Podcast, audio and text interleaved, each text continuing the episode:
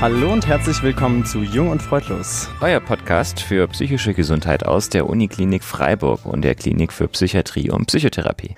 Wir sitzen heute in unserem Aufnahmestudio und neben unserer Standardbesetzung mit Moritz Hallo. in seiner Funktion als moderierendem Medizinstudenten und Sebastian, der Assistenzarzt ist hier in der Klinik für Jawohl. Psychiatrie und Psychotherapie und mir, ebenfalls Assistenzärztin in der gleichen Funktion, Ist Mene. ist Mine. Heißt diese charmante Stimme? genau, Ja. danke. Also neben diesen dreien haben wir heute einen ganz besonderen Gast und zwar Frau Professorin Dr. Dr. Katharina Domschke, die unsere ärztliche Direktorin ist, somit unsere Chefin. Und ähm, wirklich eine sehr renommierte Angstexpertin und somit die ideale Person, um unsere Fragen und unsere Hörerfragen zum Thema Angststörungen zu be beantworten. Hallo, schön, dass Sie da sind. Ich freue mich sehr. Vielen Dank für die Einladung. Ähm, wir haben eine Tradition in unserer kleinen Podcast-Runde, dass wir immer starten mit drei Oder-Fragen an unsere Gästin oder unseren Gast, um sie äh, in allen Facetten kennenzulernen. Damit würden wir jetzt gleich In loslegen. allen Wenn Sie gleich. in allen, ja. Wir haben immer, immer Anspruch auf 100 Prozent Vollständigkeit. Und dann äh, würden wir direkt loslegen. Ja. Äh, ich glaube, ich habe die erste und zwar Netflixen, Fitnessstudio oder Wanderung. Ganz klar Netflix. Das geht schnell. ja, wunderbar. Ähm, die zweite Frage wäre U-Boot, Segelflieger oder Wasserski? Um Gottes Willen. Alles Angstfragen. Klaustrophobie, Höhenphobie und weiß ich nicht. Am, am ehesten noch Segelfliegen. Sehr Okay. gut, aber am ehesten nichts von allen drei. Ja, nee. Ich habe eher eine musikalische Frage. Tuba, Xylophon oder Triangel? Triangel ist, äh, das ist der größte Einsatz, wenn der plötzlich aufsteht und einmal draufhaut. Der Triangel ist so ein Geheimtipp, oder? Ja, schon. Ich finde ja. auch. Ja. Und haben wir sie zu 100 Prozent kennengelernt? Absolut, es gibt keinerlei Untiefen mehr. Ich denke, das ist ein guter Anfang, dass wir loslegen können, oder? Ähm, man muss sagen, zusätzlich zu der Besonderheit, dass Sie heute da sind, haben wir noch eine Besonderheit. Und zwar haben wir an unsere Hörerinnen und Hörer appelliert, uns mal Fragen zu stellen, wenn wir eine echte Angstexpertin bei uns haben. Und da kamen tatsächlich einige, worüber wir uns sehr gefreut haben und die wir natürlich gerne heute in der Sendung sozusagen einbringen. Also vielen Dank an euch da draußen, dass ihr uns diese spannenden Fragen geschickt habt. Und dann würde ich sagen, legen wir los, oder? Vielleicht noch eine kleine Anmerkung. Ja? Wir nennen euch beim Vornamen, aber wenn ihr uns kein Einverständnis gegeben habt, dann hat die Redaktion den Namen geändert. Ja, Das klingt cool, das so zu sagen. ja ich mag das. Ja. So, jetzt legen wir los. Genau. Ähm, wir fangen mal ganz basal an, äh, oder was heißt basal, bei den Grundlagen. Ähm, wir sprechen über das Thema Angst und da ist natürlich die Frage naheliegend, wann wird denn Angst zu einer Störung? Angst ist erstmal was ganz Normales. Angst ist was Überlebensnotwendiges. Ohne Angst keine Flucht- oder ähm, Kampfreaktion, die sogenannte Fight- oder Flight-Reaktion oder auch die Freeze-Reaktion, die auch ganz wichtig ist, sich mal totzustellen, wenn es drauf ankommt. Ähm, das heißt, Angst äh, brauchen wir. Angst ist eine Basisemotion, eine Grundemotion. Ohne die fehlt uns tatsächlich eine ganz wesentliche Facette unseres Seins. Ähm, Angst wird dann zur Erkrankung, wenn ähm, die Angst übermäßig häufig auftritt, wenn sie zu lange andauert, wenn sie auftritt, ohne dass überhaupt eine Gefahr da ist, ja, wenn kein, keine reale Situation ist, vor der man sich fürchten müsste. Ähm, wenn Angst, und jetzt kommt das Entscheidende, einen Leidensdruck auslöst. Das ist erstmal was Subjektives, kann man aber auch objektiv dadurch fassen, dass ähm, die Angst einen beeinträchtigt im alltäglichen, sozialen oder beruflichen Leben. Und dass man eben dann diese Situationen, vor denen man sich fürchtet oder in denen die Angst auftritt, vermeidet. Und dieses Vermeidungsverhalten führt eben dann zu der Beeinträchtigung. Das ist ganz spannend, ähm, weil Sie das gleich angesprochen haben mit dem Leidensdruck. Und zwar hat uns dazu unser Hörer Simon was gefragt. Und zwar, wenn man sich jetzt nicht traut, zu einem Psychologen oder auch einem Psychiater oder einer Psychiaterin zu gehen, ist dann der Leidensdruck noch nicht hoch genug, dass man von einer Störung sprechen kann? Also wie kann man das sozusagen irgendwie noch objektivieren? Wann ist Leidensdruck gleich Leidensdruck? Also ich würde nicht sagen, dass das Kriterium für Leidensdruck ist, sich Hilfe zu holen, weil viele Patienten mit einer Angsterkrankung, Sie haben es ja, glaube ich, in dem Podcast vorher schon besprochen, ähm, zum Beispiel die soziale Phobie oder die Agoraphobie, über die wir vielleicht heute noch sprechen müssen, ähm, diese Patienten, die an diesen Erkrankungen leiden, die trauen sich häufig überhaupt gar nicht aus dem Haus. Die trauen sich nicht in Kontakt mit Menschen zu gehen. Entsprechend auch erst recht nicht mit einem Psychiater zu sprechen, so einem unbekannten Wesen. Ähm, Das heißt, äh, sich Hilfe zu holen ist nicht das Kriterium. Das Kriterium ist, wenn der Patient selbst und die Angehörigen, die Freunde, die den Patienten am besten kennen, sagen, jetzt stimmt was nicht mehr. Das ist nicht mehr Teil deiner Primärpersönlichkeit. So kennen wir dich nicht mehr. Und schau, du hast hier und da, ähm, hast du derartige Einschränkungen, ähm, die, die dich wirklich behindern auf deinem Weg. Das ist das Kriterium. Also spielt das Umfeld tatsächlich auch eine relativ große Rolle oder bei der Beurteilung von dem Leidensdruck oder von so einer Veränderung? Unbedingt, ja. Sie haben es kurz in Ihrer Aufklärung so ein bisschen genannt. Ne? Wir haben ähm, letztes Mal schon über verschiedene Formen der Angsterkrankungen gesprochen. Wir hatten spezifische Phobien angesprochen. Wir hatten so generalisierte Angststörungen oder auch kurz die Sorgenkrankheit genannt. Die Panikstörung haben wir ein bisschen erklärt und die soziale Phobie auch nochmal. Frau Domschke, haben wir was vergessen? Ähm, das würde ich Ihnen nie unterstellen, als äh, die besten Assistenten, die man sich vorstellen kann. Ähm, nein, aber es gibt tatsächlich noch ein paar andere Erkrankungen. Grundsätzlich kann man Angsterkrankungen unterteilen in ähm, die phobischen Erkrankungen, also die, wenn man so will, Furchterkrankungen und die Angsterkrankungen, die anderen Angsterkrankungen. Und zu den Furchterkrankungen, eben den Phobien, gehören die spezifischen Phobien, die haben Sie angesprochen, die soziale Phobie, über die haben Sie auch schon gesprochen, und eben die Agoraphobie. Und die Agoraphobie ist, ähm, wenn man jetzt die Altgriechen fragt, die Angst vor dem Marktplatz. Aber mit dem Marktplatz an sich hat das überhaupt gar nichts zu tun, sondern ähm, die dahinterstehende Befürchtung der Patienten mit einer Agoraphobie ist immer, dass die Patienten Angst haben, in diesen spezifischen Situationen keine Hilfe bekommen zu können, sollte ein Notfall auftreten. Und deswegen haben die Patienten auf dem Marktplatz Angst, aber nur, wenn der Marktplatz voll von Menschen ist. Wenn man da wie so eine Ölsardine am Marktstand steht und der Notarzt da sich keinen Weg bahnen kann. Das gleiche gilt für so Deutschland ein Sommermärchen oder so, ne? Auf der, auf der Fan Meile. Da würden die nie in der Mitte stehen, sondern immer am Rand, wo der Notarztwagen auch hin kann. Niemals gehen die Patienten zur Stoßzeit einkaufen im Supermarkt, sondern immer morgens oder in der Mittagszeit. Mm, die Patienten machen keine weiten Reisen von zu Hause, weil es im Kongo schwieriger ist mit der, mit der Hilfe. Mm, Patienten fliegen nicht, haben aber keine Flugangst, also keine spezifische Phobie, keine Höhenangst, weswegen sie nicht fliegen, sondern sie fliegen deshalb nicht, weil es schwierig ist, über Meer mit dem Trillerpfeifchen sich vorzustellen, dass dann da schnell der Notarzt äh, dem Trillerpfeifchen folgt, wenn man man abgestürzt ist. Ne? So. Ähm, das ist also die Agoraphobie. Und die Agoraphobie ähm, ist eine häufige ähm, Schwesterkrankheit von der Panikstörung, ähm, die Sie ja schon besprochen haben. Die Panikstörung ist eine andere Angsterkrankung, weil die Patienten mit einer Panikstörung ja immer Angst haben, dass sie einen Herzinfarkt kriegen, Schlaganfall kriegen, das was körperlich wirklich im Argen ist während so einer Panikattacke also ein richtiger Notfall ähm, aufgetreten ist, vermeintlich. Und ähm, da kann man sich natürlich vorstellen, dass in der Angst vor der Angst, dann im Supermarkt, im Kino oder so, ähm, dass da auch der Notausgang gewählt wird. Mhm. Diese beiden Erkrankungen haben Sie schon besprochen, die Panikstörung und die generalisierte Angststörung als andere Angsterkrankungen. Und dann gibt es jetzt eine Neuerung der DSM 5, also die amerikanische internationale Klassifikation psychischer Erkrankungen, das Diagnostic and Statistical Manual of Mental Disorders, ähm, ist im Jahr 2013 neu erschienen. Und in diesem Manual ähm, wurden jetzt noch zwei weitere Angsterkrankungen aufgenommen, die früher in der Kategorie Kinder- und Jugendalter geführt wurden. Und jetzt sind sie eben in die eher nosologisch definierte Kategorie der Angsterkrankung übernommen worden. Und das sind die äh, Trennungsangststörung und, die, und der selektive Mutismus. Ne? Also mhm. Patienten, die Angst haben, sich von ganz nahestehenden Personen zu trennen und Personen, die eben in spezifischen Situationen verstummen. Mhm. Weil man gemerkt hat, dass es doch auch im Erwachsenenalter häufig ein, ein Problem oder, oder eine Einschränkung sein kann. Genau, also einmal, weil es eine Angsterkrankung ist, mhm, tatsächlich mhm. inhaltlich und zweitens, weil es epidemiologisch, wie Sie sagen, ähm, tatsächlich auch im Erwachsenenalter relevant ist und eben nicht nur mhm. sich erst manifestiert bei Kindern und Jugendlichen, sondern ungefähr 50 Prozent sogar im Alter über 18 diese Krankheit erstmalig entwickeln. Und gerade was die Trennungsangst angeht, ist auch ähm, uns Angstexperten sozusagen das relativ neu gewesen. Wenn man jetzt aber genau nachdenkt und hinschaut, dann fallen einem schon viele Patienten ein, wo man so sagt, Mensch, die ziehen das erste Mal von zu Hause aus, ne, hatten eine ganz enge Beziehung Beziehung zu den Eltern, italienische Söhne, ne, sind von der Mama das erste Mal weg ähm, und plötzlich müssen die sich alleine zurechtfinden. Mhm. Ne? Wenn sie nicht so schnell eine Freundin finden, dann sind die alleine und haben tatsächlich eine, eine waschechte Trennungsangststörung. Oder Paare, die, ähm, die sich sozusagen rühmen, niemals eine Nacht ohne den Partner verbracht zu haben. Ja, ähm, da sagt man, das ist ein Ausdruck von großer Liebe oder einer Trennungsangst. Ja, ja stimmt. Ist auch eine Frage, wie man es betrachtet. Mhm. Ja, stimmt. Sie haben schon übergeleitet mit dem Stichwort Epidemiologie. Es hat mich eine Hörerin Isabel gefragt, wie hoch ist denn insgesamt die Prävalenz und ähm, auch die, die Diagnose im klinischen Alltag von Angststörungen? Und ähm, daran schließt sich so ein bisschen ja auch an die Frage, ähm, ist das ein großes, ein wichtiges Thema? Oder eher ein randständiges? Oh, oh. so als Angstexperte ist man da sofort genau, aktiv beteiligt. Also Angst ist keinesfalls ein randständiges Thema, sondern Angst, ähm, Angsterkrankungen sind tatsächlich die häufigsten neuropsychiatrischen Erkrankungen überhaupt. Angsterkrankungen sind doppelt so häufig wie die Depression. Das ist also keinesfalls die kleine Schwester von allen anderen Erkrankungen, sondern wirklich ganz zentral. Ähm, man kann sagen, dass in Europa ähm, die 12-Monats-Prävalenz 14 Prozent beträgt. Das heißt, innerhalb eines Jahres leiden in der Europäischen Union 14 Prozent aller Menschen an einer Angststörung. Und das ist in Zahlen ausgedrückt 61 Millionen Menschen. Absolut. Mhm.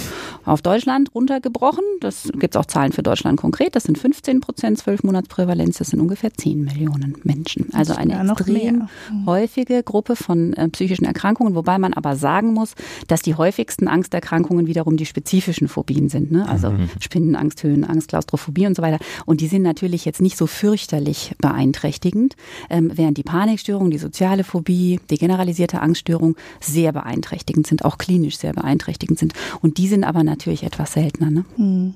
Also sehr häufig. Sehr häufig, ja. Ich glaube, auch am Rand sind wir weit hm. entfernt. Ja. ähm, eine andere Frage äh, richtete sich so ein bisschen ähm, eher so was mit Entstehung zu tun hat. Und da wäre eine Frage von uns, kann man denn Angst eigentlich erben? Ja, also Angsterkrankungen sind tatsächlich heritabel. Mhm. Heritabel heißt aber nicht, dass Angsterkrankungen genetische Erkrankungen sind, so wie man sich das im Medizinstudium vorstellt. Bei der Chorea Huntington, da habe ich also ein Gen und 50 Prozent Risiko, ähm, wenn das eine dominante Erkrankung ist, oder 25 Prozent für die Farbenblindheit, wenn es eine rezessive Erkrankung ist, sondern das sind komplex genetische Erkrankungen. Das heißt, ich habe eine Heritabilität. Das heißt, natürlich kann, können Angstgene weitergegeben werden, aber ähm, wir gehen dabei von 100 Hunderten vielleicht sogar von Tausenden von Risikovarianten aus, die dann jeweils immer nur ein ganz kleines Zünglein an der Waage sind und die dann im, in der Gesamtheit oder in der Gesamtkonstellation dann das biologische Risiko ähm, konstellieren und ähm, dann eben natürlich auch Nervenbotenstoffsysteme beeinflussen, ähm, das neuronale Netzwerk beeinflussen, die Psychophysiologie beeinflussen. Aber das ist eben sehr komplex und die Angst ist eben kein ähm, kein phänomenologisches Bild, was sehr simpel ist, sondern das ist ja auch ein sehr bunter Strauß von Symptomen, sodass man nicht annehmen kann, dass ein Gen diese Erkrankung macht. Dennoch ist es so, dass ungefähr 30 bis 60 Prozent der Entstehung von Angsterkrankungen auf Gene zurückzuführen sind. Das heißt, wenn man sich das so vorstellt, eine Regentonne mit Risikofaktoren, dann ist schon mal diese Regentonne voll zu einem Drittel bis zu zwei Dritteln mit ähm, Risikogenwasser. Mhm. Ja? Und dann kommt aber Umweltwasser drauf, dann regnet's, ja, und dann regnet's da Stress rein, akuten Stress, chronischen Stress, ähm, kumulierten Stress, dann ähm, gibt's ähm, Live-Events, akute Live-Events, ja, wie Trennungen, aber auch äh, Heirat, Beförderung, Geburt eines Kindes, also letztlich nicht negative oder objektiv negative mhm. Lebensereignisse, aber ähm, mit dem gemeinsamen Nenner, dass man da so schnell nicht mehr rauskommt ganz viel ähm, Verantwortungszunahme hat. Und gerade ähm, sehr perfektionistische Menschen, sehr gut funktionierende Menschen können das durchaus als Druck wahrnehmen und daraus eine Panikstörung entwickeln. Und irgendwann fließt eben diese Regentonne dann über, ne? Und dann mhm. kommt es zur Manifestation. Ja, ich hoffe, die Hörer zu Hause haben wahrgenommen, dass Frau Professor Domschke gerade mein Stressvulnerabilitätsmodell mit den Fässern auch ganz ähnlich so ähm, erklärt hat wie ich. Ja. Ähm, von wem hat das? Gut, gut, gut ähm, retourniert, wunderbar. Ja, unsere Hörerin Monika hatte uns nämlich auch auf Twitter dann dazu anschließend gefragt, wie entstehen eigentlich Angststörungen so darüber hinaus? Die hat jetzt speziell gefragt, zum Beispiel so eine Phobie vor Vögeln. Sie hat Angst vor Vögeln und fragt sich ein bisschen, wie konnte es eigentlich dazu kommen? Ja, das ist eine gute Frage. Also bei den spezifischen Phobien ähm, ist das mit der mit der Genetik äh, so eine Sache, weil wir wahrscheinlich davon ausgehen müssen, dass das ähm, nicht nur von Vätern und Großvätern oder Müttern ererbt wurde, sondern dass das tatsächlich eine phylogenetische Entwicklung ist. Ähm, unsere Ur-Ur-Urahnen, ähm, die waren noch im Kontakt mit dem Säbelzahntiger und mit den wilden Raubvögeln. Ähm, ich glaube nicht mit den Dinosauriervögeln, aber doch ähm, gefährlichen Vögeln. Ähm, genau das gleiche gilt für Schlangen, für Spinnen Spinnen und so weiter, das sind ja so Urängste und auch mit die häufigsten Phobien, die sich ja schon bei einem Kleinkind, bei einem Baby durchaus manifestieren. Das heißt, das sitzt ganz fest in unseren Genen, vielleicht auch in der Epigenetik, das weiß man nicht so ganz genau, mm, dass man sich vor diesen früher gefährlichen Tieren sinnvollerweise, damals sinnvollerweise auch heute noch fürchtet. Aber jetzt ist natürlich der Weberknecht oder eben so, ein, so eine Amsel nicht das, nicht das Problem, aber das, das Schema ist das gleiche. Ne? Oder die Patientin hatte, hat was gelernt. Ähm, die hat zum Beispiel eine Mutter gesehen, ähm, während sie irgendeinen so Psychothriller, glaube ich, gibt es die Vögel oder so geschaut hat und hat sie sich ganz fürchterlich gefürchtet. Und dann kann man das tatsächlich als Kind auch lernen, dass Vögel was sind, wovon man sich fürchten sollte. Also so eine Mischung aus Erlernbarkeit und Genetik, oder? Was man jetzt so raushält als potenziellen Grund. Und Sie mhm. haben ein Wort angesprochen, zwar Epigenetik. Das ist ja auch schon ein bisschen Ihr Spezialthema, muss man sagen. Vielleicht können Sie uns einmal ganz kurz erklären, was ist denn eigentlich Epigenetik? Was müssen wir uns darunter vorstellen und was hat das für einen Einfluss auf Angst? Also Epigenetik, Altgriechen vor, Epi. Wir sind heute ganz altgriechisch unterwegs, ja, merkst schon. Epi ist ja ein Präfix, steht für obendrauf, obendran. Ähm, das heißt, äh, es geht um biochemische Vorgänge, die an unserer DNA, also an unserer Erbsubstanz stattfinden, die die DNA selber, also unsere Gene selber nicht verändern. Das heißt, der genetische Code bleibt gleich, aber es gibt biochemische Vorgänge wie DNA-Methylierung oder Histonacetylierungen, die die Funktion dieser Gene ganz wesentlich steuern. Also die bestimmen, ob Gene aktiv sind, ob die wach sind oder ob Gene eher im Winterschlaf liegen. Mhm. Und jetzt kann man sich schon vorstellen, dass wenn man ein Risikogen hat mit einer Risikovariante für Angst, dass es äh, ganz wesentlich ist, ob dieses Gen wach ist, also epigenetisch aktiviert ist oder epigenetisch gesilenced ist, also ähm, in, ins Schlafzustand versetzt ist. Das heißt, entweder manifestiert sich dieses Risiko biochemisch oder eben nicht. Und diese ähm, zum Beispiel die DNA-Methylierung wurde jetzt zunehmend mit Angsterkrankungen auch assoziiert gefunden, in Genen, die auch für den Serotonin- und Noradrenalinstoffwechsel ähm, äh, relevant sind, also biochemisch durchaus sinnvoll, diese, diese Befunde. Was aber das eigentlich Spannende an der Epigenetik ist, dass die Epigenetik dynamisch ist. Mit unseren Genen werden wir geboren, das ist deterministisch, die bleiben immer gleich, aber wir sind unserer Genetik eben nicht hilflos ausgeliefert, sondern über die Epigenetik, ähm, die eben dynamisch ist, können wir was machen an unserer genetischen Ausstattung. Verantwortung. Wir können selber über Interventionen, über Ernährung, über Psychotherapie unsere Gene so ein bisschen steuern und dieses genetische Risiko modifizieren in Richtung Resilienz. Und äh, was wir zum Beispiel eben gefunden haben, ist, dass wir ähm, ein, eine Hypomethylierung, also eine, ein aufgewecktes Risikogen wieder schlafen legen können über eine Remethylierung, indem wir Psychotherapie machen. Das heißt, Psychotherapie wirkt anscheinend, das wissen wir sowieso, dass sie wirkt, aber anscheinend auch eben auf Zellkernebene über eine Normalisierung Verhinderung von Methylierung. Sehr mhm. spannend tatsächlich. Mhm. Definitiv. Wir kommen zum nächsten Themenblock. Der dreht sich so ein bisschen um das Erkennen und das Erleben von Angststörung bei Betroffenen. Wir haben es vorhin kurz gestriffen, aber vielleicht können wir es nochmal etwas praxisnäher besprechen. Was wäre Ihre Empfehlung? Ab wann sollte man sich denn wegen einer Angststörung wirklich Hilfe holen? Also die Faustregel ist wirklich, wenn ich Situationen vermeide, die für mein Leben wesentlich sind, die ich nicht vermeiden darf in meinem beruflichen Leben, in meinem sozialen Leben, in meinem privaten Leben, dann ist es soweit. Hm, und das kann man auch merken als Betroffener, würden Sie sagen. Ja, also alle Angstpatienten, die ich kenne, merken das. Vielleicht bei der generalisierten Angststörung ist es so ein bisschen eine Besonderheit, weil da vermeidet man nicht so sehr Situationen, da macht man sich ja zu viel Sorgen. Ähm, da ist es oft so, dass man sich von Angehörigen beraten lassen muss, ne? weil ähm, da, da hat man manchmal so das Gefühl, wenn sie so ihre Mütter im Extrem sich vorstellen, ne? die sagen, ich muss mir Sorgen machen, Kind. Ne? Es, passieren schlimme Dinge in der Welt, da haben die auch recht, die Mütter. Aber ähm, wenn das so überhand nimmt und die sich dann gar nicht mehr entspannen können, die Patienten nicht mehr schlafen können, ähm, dann ist es oft so, dass man die vielleicht auch mal packen muss und sagen muss, ja, ist ein bisschen viel jetzt, ne? Okay. Leidest jetzt drunter.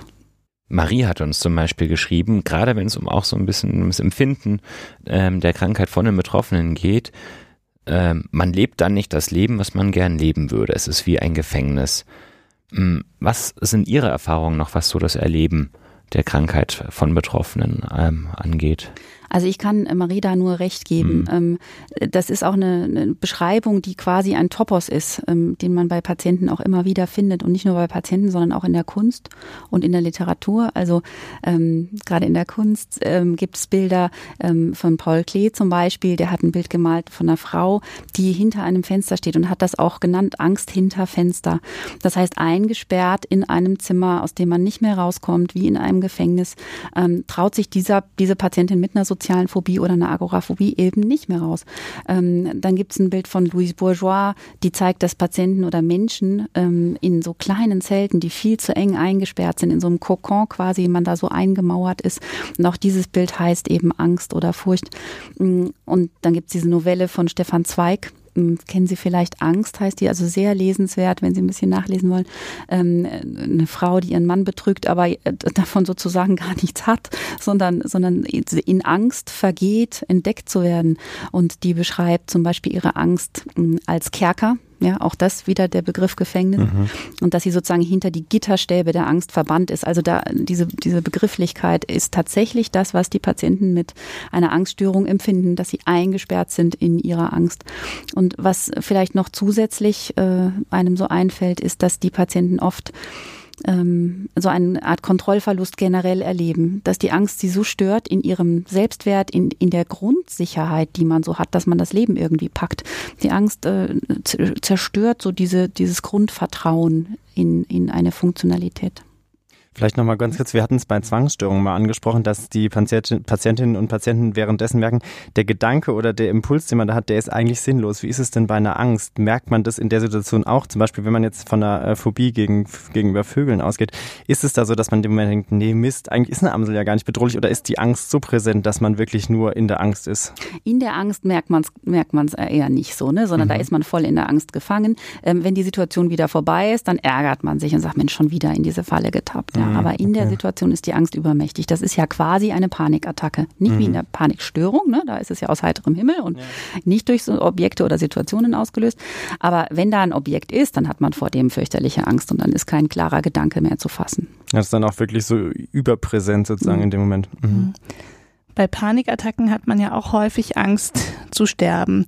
Jetzt wäre die Frage, kann man denn vor Angst sterben? Also eigentlich auf gar keinen Fall. Also man kann vor Angst nicht sterben und das ist genau das, was wir den Patienten auch immer sagen. Ähm, in einer Panikattacke ist keine körperliche Bedrohung da, auch wenn der Puls rast, auch wenn eine Faust in der Brust einen zu Brei schlägt, wie Nikolaus Müller das in seinem Buch ähm, jetzt neulich beschrieben hat, auch wenn man äh, kaltschweißig ist, auch wenn man zittert, auch wenn man denkt, der Herzinfarkt ist jetzt wirklich also ähm, präsent. man kann nicht daran sterben und es zeigt sich auch daran, dass wir Patienten mit Panikstörungen zum Beispiel Auto fahren lassen. Wir würden die niemals Auto fahren lassen, wenn wir Sorge hätten, dass die Patienten nicht an den Rand fahren können oder, oder sterben könnten während einer Autofahrt. Mhm. Patienten mit einer Angststörung sterben nie. Sehr gut. Daran. Ich wollte, dass das jeder unbedingt nochmal von Ihnen hört, falls man es uns letztes Mal noch nicht abnehmen konnte. Für alle, die eventuell betroffen sind. Ja, eine wichtige ja. Botschaft, glaube ich auf jeden Fall. Ne? Mhm. Mhm. Okay.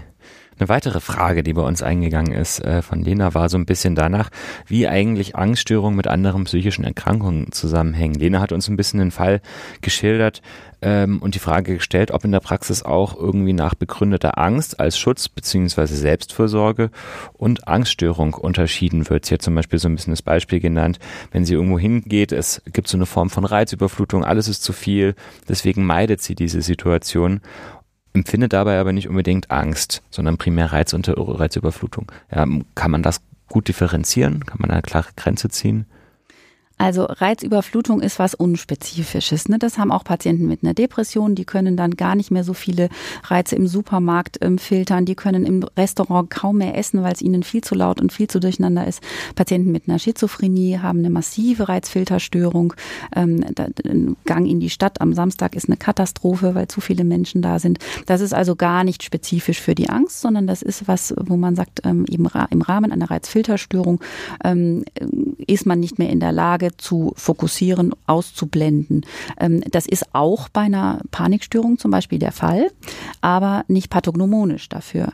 Das heißt, man muss, wenn man klar differenzieren will, klar diagnostizieren will, muss man die dahinterstehende Befürchtung immer ähm, abfragen. Und wenn Sie die dahinterstehende Befürchtungen für die Phobien abfragen, Angst, keine Hilfe zu bekommen, Angst vor kritischer Bewertung durch andere, Angst vor einem bestimmten Objekt oder eben Panikstörung, generalisierte Angststörungskriterien nicht erfüllen, sondern nur eine Reizüberflutung haben, haben sie keine Angststörung. Damit okay. ist die Frage auch beantwortet. Man Aber kann das schon ziemlich spezifisch erfragen, ja. Ja. indem man diese Befürchtungen abfragt. Und man muss es nicht erraten, wie, nee. die, wie die Sorge war von, von, Sorge von war, Lena genau. so ein bisschen, mhm. genau. Mhm. Ja. Okay, ähm, Isabel hat uns noch gefragt, wie es denn nun aussieht mit der Angst und der Depression. Und zwar fragt sie, da die Komorbiditätsrate so hoch ist, ähm, sie meinte, je nach Untersuchung ja bis zu 75 Prozent beides vorhanden ist, ob ähm, diese Trennung überhaupt so, so sinnvoll ist. Also weil, weil reine Angststörungen ganz ohne Depressionssymptome ähm, dann doch selten wären. Wie sehen Sie das denn? Das ist eine sehr gute Frage und bringt uns auch zu einem wichtigen Thema. Ähm, Also vielleicht eine ganz kleine Korrektur an, an Isabel. So ganz selten sind Angststörungen ohne Depression nicht, sondern aus, aus den epidemiologischen Zahlen, wobei sie recht hat, dass die schwanken, ähm, weiß man, dass so ungefähr 50 Prozent der Patienten mit einer Angststörung auch eine Depression entwickeln. Mehr Patienten, wenn die Angststörung chronifiziert ist. Ähm, man kann aber schon ganz klar differenzieren. Also eine Agoraphobie ist sicherlich keine Depression, sondern da gibt es ja ganz klare Kriterien. Depressionspodcast gibt es ja sicherlich auch. Ja, natürlich. Ähm, mhm. Genau. Das heißt, wir haben ganz klare Kriterien auch in der Psychiatrie, um zu diagnostizieren. Aber ähm, sie hat insofern recht, als die Komorbidität hoch ist, und zwar sowohl die gleichzeitige Komorbidität zwischen Angsterkrankungen und äh, Depressionen, als auch die sequenzielle Komorbidität. Das heißt, nach Angsterkrankungen folgen häufig im weiteren Leben ähm, Depressionen ähm, mit einer hohen Signifikanz, und zwar sowohl singuläre Episoden als auch rezidivierend depressive Störungen.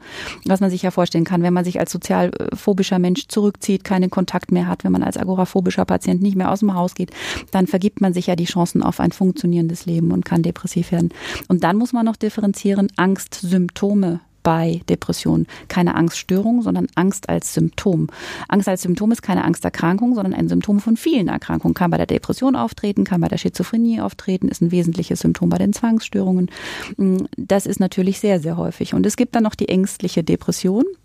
Das heißt, die Depression, die hauptsächlich durch Angst charakterisiert ist, wo aber keine Angsterkrankung diagnostiziert wird, weil die dahinterstehenden Befürchtungen, die wir ja jetzt schon zur Genüge mhm. besprochen haben, nicht eindeutig mit Ja beantwortbar sind, sondern da geht es um körperliche und psychische Angstsymptome. Und dann gibt es noch die, ähm, die in der Ambulanz häufig gewählte Diagnose Angst und Depression gemischt. Ähm, dies dadurch äh, charakterisiert, dass sowohl Angst als auch Depression vorliegt, aber keine der beiden Erkrankungen jeweils die vollen Kriterien für jeweils Angst oder Depression erfüllen, mhm. sondern ein Mischzustand vorliegt. Okay, so ein bisschen eine Frage auch jetzt außerhalb der Praxis, sondern ähm, eher so für zu Hause. Was kann man eigentlich tun, wenn jetzt, wie in Ihrem Beispiel vorhin gewählt, Bekannte oder Verwandte von Ängsten geplagt werden? Was kann man für die Menschen eigentlich machen? Also grundsätzlich ähm, mit ihnen darüber sprechen, ein offenes Ohr für diese Patienten oder für diese Menschen ja jetzt erstmal zu haben. Ähm, man hat ja zunehmend weniger Zeit, das ist alles hektisch, irgendwie muss man von, über Beruf und Familie und dann hat man überhaupt gar keine Zeit mehr, sich zu unterhalten. Das heißt, das ist, glaube ich, erstmal grundsätzlich so, dass man für Emotionen auch ein offenes Ohr haben sollte. Dann wichtig, dass ähm, männliche Freunde und Angehörige darüber sprechen. Ja, also es sind mhm. ja eben nicht nur Frauen, die von Angsterkrankungen betroffen sind, wenn auch häufiger. Ähm, aber Männer müssen auch von Freunden ähm, motiviert werden, über ihre Emotionen und eben auch Ängste zu sprechen. Es ist nicht so wie bei Hänsel und Gretel, dass Hänsel sagt, ich bin ein Bub, ich fürchte mich nicht, ja, sondern der fürchtet sich natürlich, ja, und der muss darüber reden können. Indianer und Cowboys dürfen auch mal weinen. Ähm, und man muss, glaube ich, wenn man wenn man es gut machen will, ähm, dem Kind einen Namen ähm, geben. Und das ist schon mal der Schlüssel zum, zum Glück und zur, zur Heilung, dass man ähm, das Rumpelstilzchen entzaubert. Ne? Das Rumpelstilzchen tanzt um dieses Feuer und macht allen Angst. Wie lange? Solange bis der Name des Rumpelstilzchen rausgekriegt ist, ja. Ähm, und dann hat das Rumpelstilzchen keinerlei Macht mehr. Das heißt, sobald die Patienten wissen, ach, das ist eine Angststörung und ich bin nicht verrückt oder komisch oder ich bin schwach oder ein Weichei, ähm, sobald man weiß, das ist was, was man kennt, was Experten kennen, mm, dann ist man schon mal einen großen Schritt weiter. Aber das, das ist so, glaube ich, die Hauptaufgabe von Angehörigen und Freunden, ähm, zu, zu, zu sprechen, aufzuklären, wenn man das schon ein bisschen fachlich kann und dann Wege zu gehen zu Fachleuten und zu begleiten. Wenn Sie sagen, da ist auch wieder Hausärztin oder Hausarzt erstmal so ein Schritt oder eher direkt Richtung Psychologin, Psychologe oder Psychiaterin, Psychiater? Es kommt so ein bisschen auf die Erkrankung an, wenn Sie eine spezifische Phobie haben, wenn Sie ein Tierpfleger sind, eine, Spinnenphobie haben, das muss natürlich weg, ne, das stört in der Arbeit, ähm, dann würde ich zu einem Psychotherapeuten direkt gehen. Ne? Das mhm. ist ja eine ganz klar diagnostizierbare Erkrankung. Wenn Sie eine Panikstörung haben, würde ich auf jeden Fall zuerst zum Hausarzt gehen, weil natürlich, ähm, auch wenn man sich relativ sicher ist, dass es eine Panikstörung ist, muss man eine ganz ausführliche ähm, körperliche körperliche Diagnostik machen. Ne? Und mhm. da ist der Hausarzt definitiv der erste Ansprechpartner und dann würde ich auch tatsächlich erstmal zum Psychiater gehen. Mhm. Weil da natürlich auch so ein bisschen abgeklärt werden muss, muss eine Pharmakotherapie parallel passieren. Das gleiche gilt für die soziale Phobie und die generalisierte Angststörung. Okay. Sie haben uns wieder eine gute Überleitung gegeben, weil es jetzt so langsam Richtung Therapie geht. Ähm, vorher haben wir vielleicht noch eine kleine Challenge und zwar hatten wir in unserer äh, Angst-Einführungsfolge über den Teufelskreis der Angst erklärt und äh, wir haben gemerkt, so in unserem Zustand sind wir so ein bisschen gekreist um den Teufelskreis und kamen aber nicht so äh, schlagfertig drauf und jetzt wollten wir Sie fragen, ob Sie uns in einigen kurzen Sätzen den Teufelskreis der Angst erklären Einige können. Einige kurze, das beruhigt mich. Einige kleiner hätte drei. ich Was- ich in einer, einem? Satz. In einem, wenn es denn möglich ist. Es, muss, es müsste allerdings ein mehrgliedriger Satz sein. Einer bis kleiner drei. Mehrere Kommata muss, Das, das muss ist ich mir erlaubt. Das erlaubt. Ja, das ist sehr erlaubt. Gut, gut, weil der Teufelskreis der Angst natürlich ganz wesentlich ein Kreislauf ist, der verschiedene Elemente hat. Also Einstieg, körpereigene Symptome, erhöhter Herzschlag, erhöhter Blutdruck, aber unterbewusst. Das wird unterbewusst wahrgenommen. Das wird dann kognitiv katastrophisierend interpretiert, als Gefahr assoziiert. Durch gefahrassoziierte Interpretation, durch Katastrophisieren ähm, verstärken sich die körperlichen Symptome der Angst, weil das natürlich Angst assoziiert ist. Dadurch entsteht das Gefühl der Angst, weil sich die körperlichen Symptome quasi als Bestätigung der Gefahr herausstellen. Durch die Angst erhöhen sich wiederum die körperlichen Symptome, weil man bei Angst natürlich auch wieder einen erhöhten Herzschlag bekommt, wieder der Blutdruck sich weiter erhöht. Und dadurch spiralt man sich so in die Höhe und aus der Angst entsteht dann irgendwann die Panikattacke. Also letztlich geht es um die interozeptive Amplifikation von körpereigenen Empfindungen. Das ist mal ein Okay. Ausdruck. Das wäre doch der kurze Satz, oder? Die interozeptive Amplifikation. Ja, Gut, schön. Wahnsinn, ja. Ähm, da schließt sich doch gleich die Frage an, ähm, was gibt's denn für Auswege aus diesem Teufelskreis der Angst? Wie kann man diese Spirale durchbrechen? Also das Rumpelstilzchen-Prinzip haben wir schon angesprochen. Das Wichtigste ist, den Namen dafür zu kennen und eben nicht hilflos ausgeliefert zu sein diesen fürchterlichen Körpersensationen, wo man nicht weiß, woher die kommen und wohin die führen. Das ist das Entscheidende. Und dann ähm, gibt es ähm, zwei ganz grobe Möglichkeiten, da zu intervenieren. Das eine ist eben pharmakologisch, dass man sagt, ich ähm, behandle diese, diese 30 bis 60 Prozent Regentonne, ja, also Serotonindefizit, Noradrenalindefizit über eine ähm, Pharmakotherapie mit Antidepressiva, also Serotonin und Noradrenalin Wiederaufnahme hämmern. Schön langsam eindosieren, schön niedrig beginnen, damit das, ähm, damit der Körper sich gut dran gewöhnen kann. Die machen nicht abhängig, die äh, schaden nicht. Man kommt auch gut wieder davon weg. Das ist ganz wichtige Botschaft. Das sind sehr gut verträgliche und wirklich gut einsetzbare Medikamente, die extrem hilfreich sind in der Behandlung von Aber Sind da Angsterkrankungen. viele Hemmungen gegenüber den Medikamenten, weil Sie es gerade so immer betonen? noch das Tabu, ne, dass man Mhm. sagt, keine Medikamente und Chemie im Gehirn. Ähm, aber ich kann Sie da wirklich beruhigen. Ich habe so viele Patienten mit Angsterkrankungen gesehen. Ähm, das ist für ein Jahr sehr gut begleitend einzunehmen und dann auch gut wieder auszuschleichen. Und die Patienten sind sehr, sehr dankbar, dass sie auch eine biologische Stütze haben, um eben die biologischen Risikofaktoren auch auszugleichen. Die zweite wichtige Säule, ohne die geht's auch überhaupt nicht, ist die Psychotherapie. Und da muss man natürlich einsteigen in diesen Angstkreislauf. Und da muss man so ähm, gucken, dass man sich exponiert. Und Exposition heißt, dass man sich den gefürchteten Situationen aussetzt.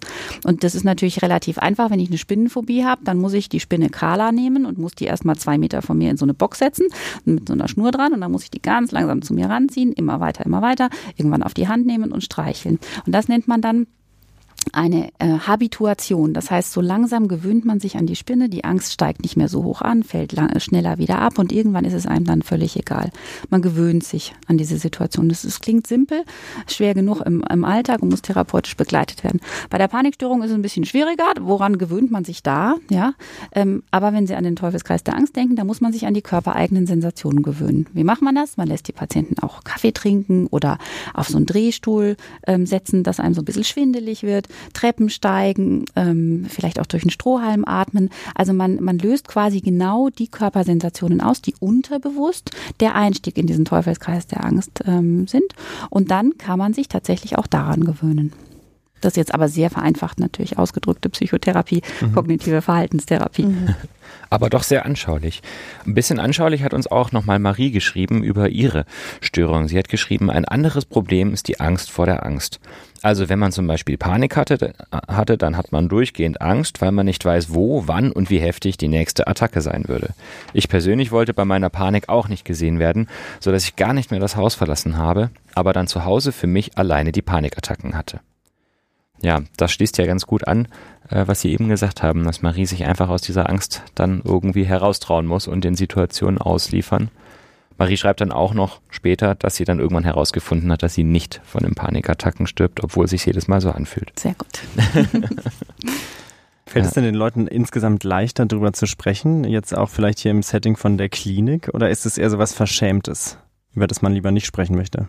Also über Angst kann man noch relativ ähm, frei sprechen, habe ich so den Eindruck. Ne? Mhm. Es betrifft eben auch sehr, sehr viele Menschen und ich bin sehr dankbar allen Menschen, die sich mit einer Angst an die Öffentlichkeit trauen und darüber sprechen. Deswegen eben Nikolaus Müller, Frontmann von ähm, Brücken äh, der Band ähm, oder Jupiter Jones früher ähm, hat dieses Buch geschrieben über über seine Panikstörung. Mm, das ist eben sehr sehr wichtig, dass auch Männer darüber sprechen, dass das Thema enttabuisiert wird. Ähm, deswegen ist es auch sehr wichtig, dass es ähm, solche Vereine gibt wie die Deutsche Angst Selbsthilfe. Dash heißt die, gibt auch eine exzellente Homepage von dieser äh, Gesellschaft, ähm, die aufklären, die entstigmatisieren, die ähm, Patientenbeispiele auf ihrer Homepage haben, wo man so sagt, Mensch, betrifft nicht nur mich, kann man frei drüber drüber reden. Also mittlerweile ist es ja so, dass man am Stammtisch über einen Prostatakrebs redet, wie über so ein Haustier, aber über die Angst nicht, ne? Oder die oder psychischen Erkrankungen. Und das müssen wir dringend abbauen und dazu trägt dieser Podcast hoffentlich auch bei.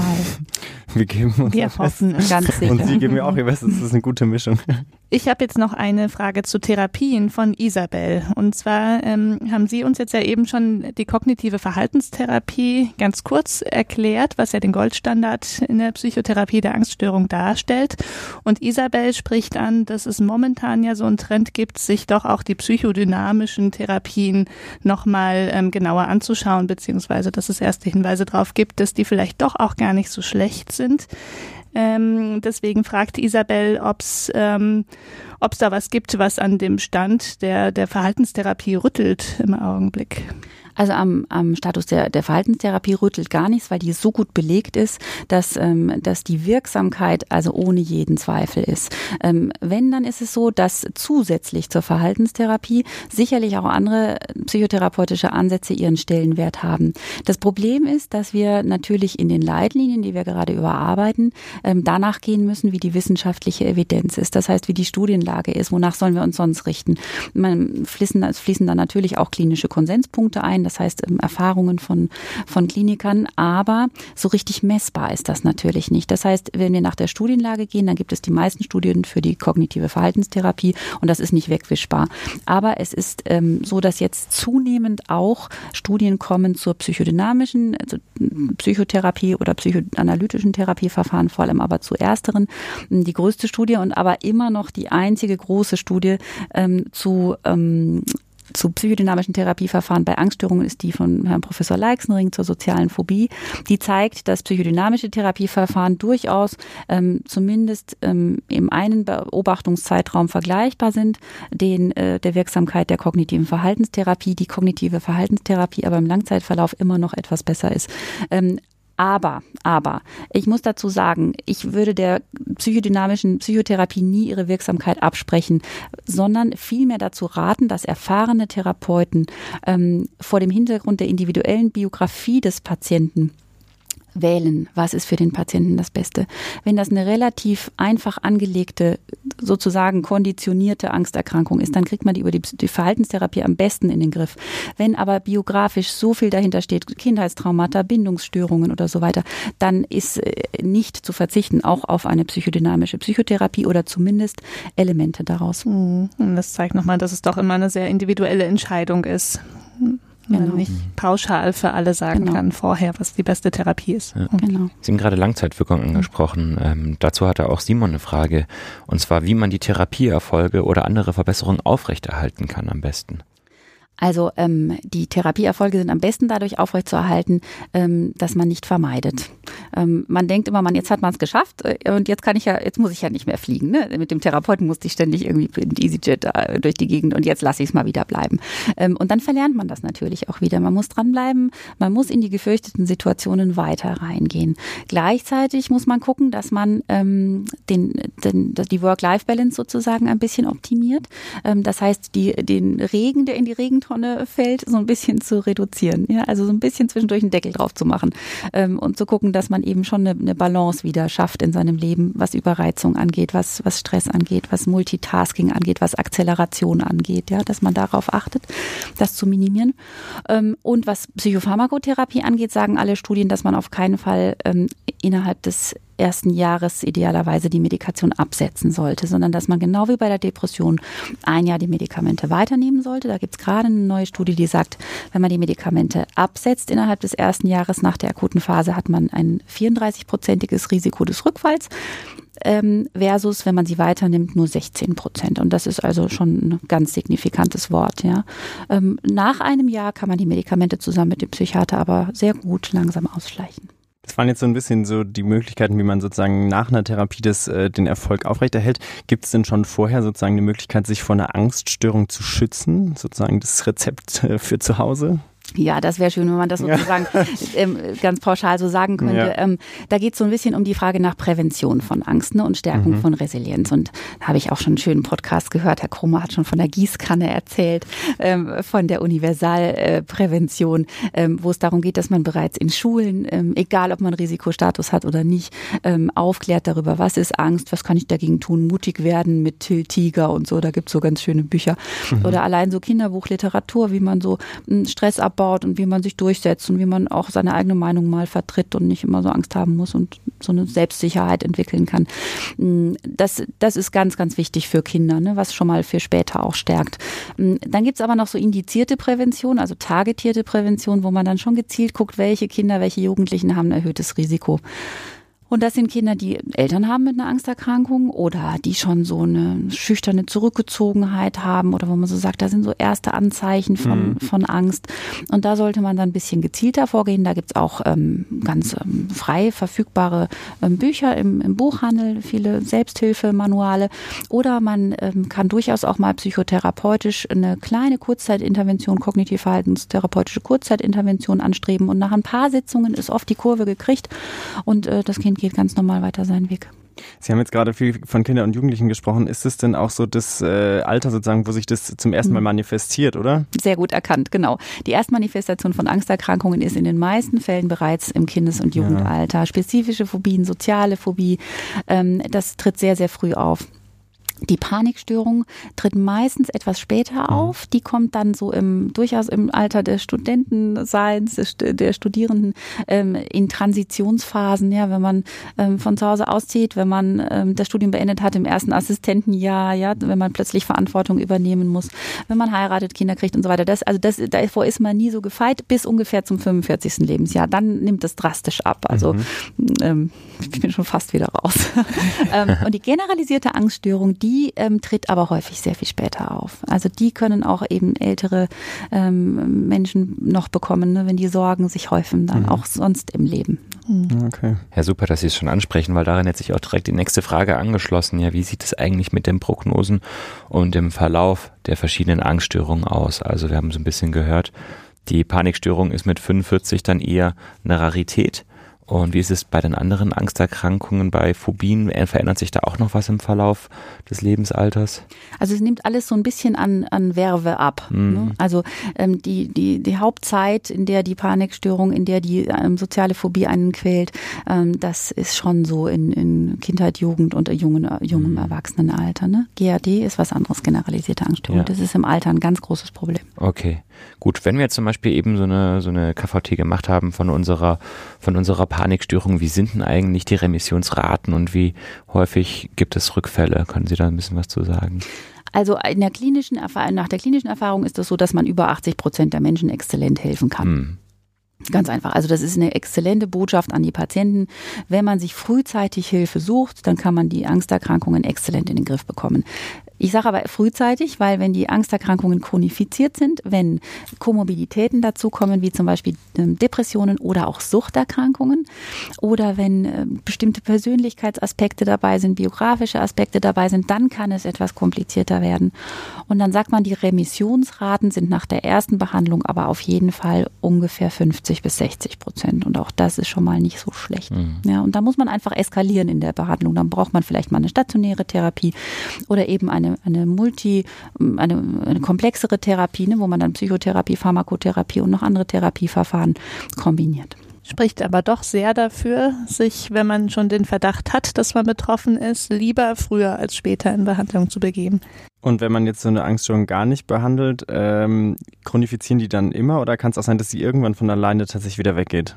Manchmal gehen die auch von alleine wieder weg. Ja, aber mhm. man muss schon ein bisschen was machen. Das ist meistens bei Menschen so, die dann automatisch oder intuitiv das Richtige mhm. tun. Mhm. Ne? Die dann sagen, nee, jetzt brauche ich eine Auszeit. Oder die sagen, ich, äh, ich skippe jetzt mal ein paar Klausuren und mache die nächstes Semester. Das sind dann so ganz gesunde Reaktionen, wo man dann sagt, ne, der fährt schon seinen Stress runter. Dann kauft man sich PMR-CDs und äh, autogenes Training-CDs CDs und macht das dann auch, ja, und belegt einen Yogakurs und, ähm, und löst vielleicht auch Situationen in seinem Leben, wo man sagt, ähm, das ist ein bisschen ungerade oder so. Ähm, das sind gesunde Selbstheilungsvorgänge. Mhm. Dann kann es auch sein, dass man das gut wieder in den Griff kriegt. Okay. Gibt es denn da eigentlich irgendwie die Möglichkeit, jetzt zwischen Selbstschutz und Vermeidung eine klare Grenze zu ziehen, so wie Sie es jetzt gerade genannt haben, zum Beispiel die Klausuren ein Semester nach hinten zu verlegen. Das fällt vielen ja auch nicht besonders leicht, das zu tun und dann auch als Selbstschutz zu erkennen. Man könnte ja auch so interpretieren, man hat Angst vor den Klausuren. Ja, das kommt wieder auf die dahinterstehende Befürchtung Natürlich. an. Mhm. So, also wenn es um die allgemeine Stressreduktion ja. geht, dann finde ich es legitim. Mhm. Ähm, wenn man psychotherapeutisch begleitet, etwas vermeidet, was man fürchtet, dann würde ich es nicht empfehlen. Ne? Mhm. So, also wenn man tatsächlich Angst hat vor Leistung, weil es eine mündliche Prüfung ist, mhm. wo ich dem Prüfer gegenüber sitze und der bewertet mich, mhm. dann sollte man es nicht vermeiden, sondern dann sollte man sich psychotherapeutisch begleitet der Aufgabe stellen. Gut, jetzt möchten wir noch etwas gesellschaftlicher werden. Jetzt wird's groß. genau. Und zwar haben wir äh, von Marie noch eine Frage erhalten, beziehungsweise auch einen Kommentar. Sie sagt, ähm, sie findet es schwierig ähm, mit der Angst auf der Arbeit, vor allem wenn sie die Erfahrung gemacht hat, dass Kollegen das überhaupt nicht nachvollziehen können oder überhaupt die Mitmenschen die Befürchtung überhaupt nicht nachvollziehen können. Sie hat da auch ein Beispiel gebracht ähm, aus, ähm, aus einer Prüfung, dass zum Beispiel Prüfer ihre Prüfungsangst ansprechen und sagen, es gibt überhaupt gar keinen Grund, Angst zu haben und dann aber direkt fortfahren mit der Prüfung 100 Fragen hintereinander stellen, so dass sie sich eigentlich da nicht sehr verstanden fühlt. Haben Sie da Erfahrungen mit und Empfehlungen dazu? Wie können denn ähm, Betroffene umgehen, die dann mit der Angststörung in ihrem Leben im Studium oder in der Arbeit umgehen müssen? Ja, das kommt immer so ein bisschen drauf an, wie nah man mit den Menschen ist, die, die, denen man da in diesen Situationen gegenübersteht. Ähm, wenn man mit Arbeitskollegen zu tun hat, dann würde ich dafür plädieren, dass man die einweiht und dass man die ganz klar darüber aufklärt, dass das nicht irgendwie eine Koketterie mit Nervosität ist, sondern dass das eine echte Problematik ist, genauso wie jemand eben nicht schnell laufen kann, wenn er, wenn er eine Sehnenproblematik hat oder so, dann, dann nur, dass man sagt, darauf müsst ihr einfach Rücksicht nehmen. Das ist eine Form von ähm, Problem, die ich jetzt habe und damit können wir aber umgehen, wenn ihr das und das mir als Hilfestellung gebt. Mit einem Prüfer, den man jetzt nicht so kennt, ne, weiß ich nicht, Professor im Physikum oder so, dann ist es ein bisschen schwieriger. Wenn die, wenn die Störung aber sozusagen wirklich ausgeprägt ist, dann würde ich auch empfehlen, ähm, ein Vorgespräch ähm, mir zu erbitten und zu sagen, ich habe dieses Problem, ich habe eine soziale Phobie zum Beispiel, mm, ich habe sehr Angst vor kritischer Bewertung, das ist was klinisch Relevantes. Ähm, ich kann das aber im Prinzip und ich mir mir würde es extrem helfen, wenn Sie mir die und die Hilfestellungen geben könnten, wenn Sie mir ein bisschen mehr Zeit geben könnten, wenn Sie dann die Frage nochmal umformulieren könnten, ähm, dann kann ich auch meine Leistung abrufen, aber ich brauche so ein bisschen äh, ein Sprungbrett jeweils, ne, was ja was ja möglich sein müsste bei einem verständigen Menschen. Und dann kann man natürlich, das ist auch recht hilfreich, diesen Menschen jeweils Hilfematerial an die Hand geben. Ne? Und da ist eben wie zum Beispiel diese Homepage der, der Dash, der Deutschen Angst-Selbsthilfe, ganz, äh, ganz wunderbar, exzellentes Aufklärungsorgan. Super. Und würden Sie sagen, gibt es sowas, wie man den anderen Menschen das erklären kann, was man da empfindet in dem Moment, dass die das vielleicht auch begreifen können, dass es tatsächlich was klinisch Relevantes ist? Schwierig, oder? Mm, das ist schwierig. Ähm, ja, äh, also ich glaube aber mit der Angst geht's noch gerade, weil Angst kennt ja jeder. Kann man nachempfinden. Das kann man noch am ehesten mhm. nachempfinden, dass man sagt, Sie müssen sich vorstellen, das ist wie in einer absoluten Paniksituation, wenn wirklich ähm, ein Terroranschlag droht oder so. So fühle ich mich in jeder kleinen Situation, ja, wie wenn Sie in Nizza auf der Promenade sind und da, da kommt der Laster. So fühle ich mich, ja. Mhm. Ähm, dann kann man sich das vielleicht vorstellen, weil so ist es auch. Es ist die maximale Katastrophe in der Situation, ja. Ja, also was vielleicht tatsächlich ein gutes Beispiel, dass man so ein, eine Idee kriegt von der Dimension der Angst, mhm. weil das ist ja, ich, für Furcht oder sowas kennt ja wahrscheinlich jeder so aus dem Moment, aber das ist ja schon nochmal eine andere Dimension tatsächlich, es die, fühlt die massiv sich lebensbedrohlich ist. an, genau. Ja. Mhm.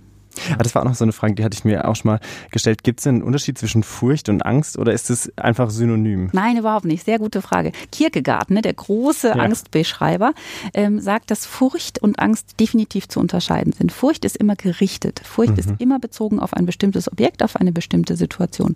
Deswegen Furchterkrankungen ist gleich Phobien. Ah, okay. Und die mhm. Angst ist niemals gerichtet. Die Angst ist immer frei flottierend. Die ist immer äh, sozusagen eher dimensional. Ja, die ist, ähm, die ist äh, unvorhersagbar, nicht gut greifbar, nicht gut auf etwas zu beziehen. Ähm, Angst ist mehr so ein, so ein Grundgefühl, ne? mhm. was sich dann aber eben verselbstständigen kann in Richtung Panik, in Richtung generalisierte Angststörung. Okay. Unsere internationale Hörerin Maria hatte noch so die Frage, wie groß die Rolle der Globalisierung bei den Angsterkrankungen ist. Zum Beispiel führt der gesteigerte Zugang zu Informationen dazu, dass sich dieser Zustand irgendwie anders oder sogar nachteilhaft ähm, auf Angsterkrankungen im Menschen auswirkt? Das ist eine sehr interessante Frage. Ähm, müsste man vielleicht auch nochmal einen Soziologen dazu fragen. Mhm. Das ist ja jetzt fast keine psychiatrische Frage mehr. Ähm, aber also wenn man jetzt sozusagen persönlich was dazu sagen sollte, dann würde ich sagen, früher ähm, war es egal, ob in China ein Sack Reis umfällt. So, ne? Das hat man nicht mitgekriegt. Das war ganz egal. Und jetzt äh, liest man oder hört man in den Nachrichten, dass in Myanmar dieses Flugzeug auf dem Bauch landet, ja. Und wenn dann jetzt jemand hier in Deutschland eine Flugangst hat oder oder gerade entwickelt und dann hört er, da ist das mit dem Flugzeug in Myanmar und das andere Flugzeug, diese Boeing irgendwas, äh, stürzt jetzt dauernd ab und selbst die Piloten können nichts dagegen machen, dann ist das natürlich nicht förderlich. Ne? Ähm, so ganz einfach ausgedrückt. Ein ähm, bisschen differenzierter vielleicht. Globalisierung ist ja auch was, wo man zunehmend mehr die Kontrolle verliert. Also man hat ja so das Gefühl, Deutschland hat man irgendwie gerade noch begriffen, ja, so ansatzweise äh, in der Politik, aber hm, mit Europa wird schon schwierig und mit der Welt sowieso. Das heißt, der Kontrollverlust ist was, was grundsätzlich für Angst prädisponiert. Das heißt, deswegen sagte ich vorhin, alle ungelösten Situationen mhm. sind besser zu lösen, wenn man, wenn man Angsterkrankungen hat. Und ähm, eine Globalisierung ist was grundsätzlich Ungelöstes. Ne? Und was, was sehr changiert und, und sich ständig verändert. Und das macht den Menschen vielleicht schon Angst. Mhm. Spannend. Jetzt haben wir, also sind wir jetzt zum großen Ganzen geendet. Das war nämlich tatsächlich eigentlich unsere letzte Frage. Was wir immer so gemacht haben ähm, am Ende des Podcasts, was wäre denn Ihre Botschaft an, an die Leute da draußen, egal mal jetzt, ob sie von der Angststörung betroffen sind oder nicht, was sollte man sich merken über Angsterkrankungen und, und äh, was sollte man jetzt nach unserer, unserer kleinen Sitzung hier sozusagen behalten? Also grundsätzlich Angsterkrankungen ähm, sind sehr gut behandelbar. Man sollte sie frühzeitig erkennen, man sollte sich frühzeitig Hilfe holen, auch die Männer, und keine Angst vor der Angst haben, ne, sondern, ähm, sondern über die Angst sprechen, die Angst nicht totschweigen, die Menschen mit Angsterkrankungen nicht totschweigen, obwohl man an ihnen nicht sterben kann. Ausrufezeichen. Stimmt. Ähm, sondern sich der Angst stellen und eben mit, mit professioneller Hilfe idealerweise und ähm, unter Einbezug der Angehörigen und Freunde. Ne? Okay, mhm. super. Haben wir noch was vergessen? Haben Sie noch was auf dem Herzen eigentlich, was Sie loswerden wollten und wir haben es gar nicht gefragt? Ich möchte Sie ganz groß loben. ähm, Sie haben es gesagt, ich bin die Chefin und ich möchte an dieser Stelle diesem Podcast mein größtes Kompliment aussprechen. Ähm, Sie machen das ganz fantastisch im Hintergrund noch. Simon, der hier sitzt und äh, uns technisch unterstützt. Es ist wirklich eine exzellente Initiative und ich hoffe, dass es möglichst viele Studenten erreicht. Ähm, Werbung für unser sehr, sehr interessantes, ganz wichtiges Fach macht und wir möglichst viele neue Kollegen gewinnen ähm, und aber vielleicht eben auch Betroffene oder Interessierte erreichen, um das Thema Psychiatrie ähm, ein bisschen mehr in die Gesellschaft zu bringen, zu entstigmatisieren und Verständnis eben auch für die betroffenen Patienten zu erreichen. Vielen, vielen Dank für Ihren Besuch bei ja, uns. Vielen Dank. Und danke für die lobenden Worte. Ehre ja, ja, und für die lobenden Worte. Und, und vielen Dank nochmal an die Zuhörerinnen und Zuhörer, die heute die Arbeit für uns gemacht mhm. haben und uns so viele tolle Fragen gestellt haben. Wir hoffen, wir haben keine vergessen. Genau. Und da dieses Experiment geglückt ist, werden wir es bestimmt in nächster Zeit auch wiederholen. Wieder, genau. Ja. Dann äh, vielen Dank fürs Zuhören da draußen. Wir hören uns wieder in zwei Wochen. Vielen Dank nochmal an Sie, Frau Domschek. War sehr spannend und äh, ja, bis zum nächsten Mal. Bis zum nächsten Mal. Tschüss. Tschüss. Tschüss.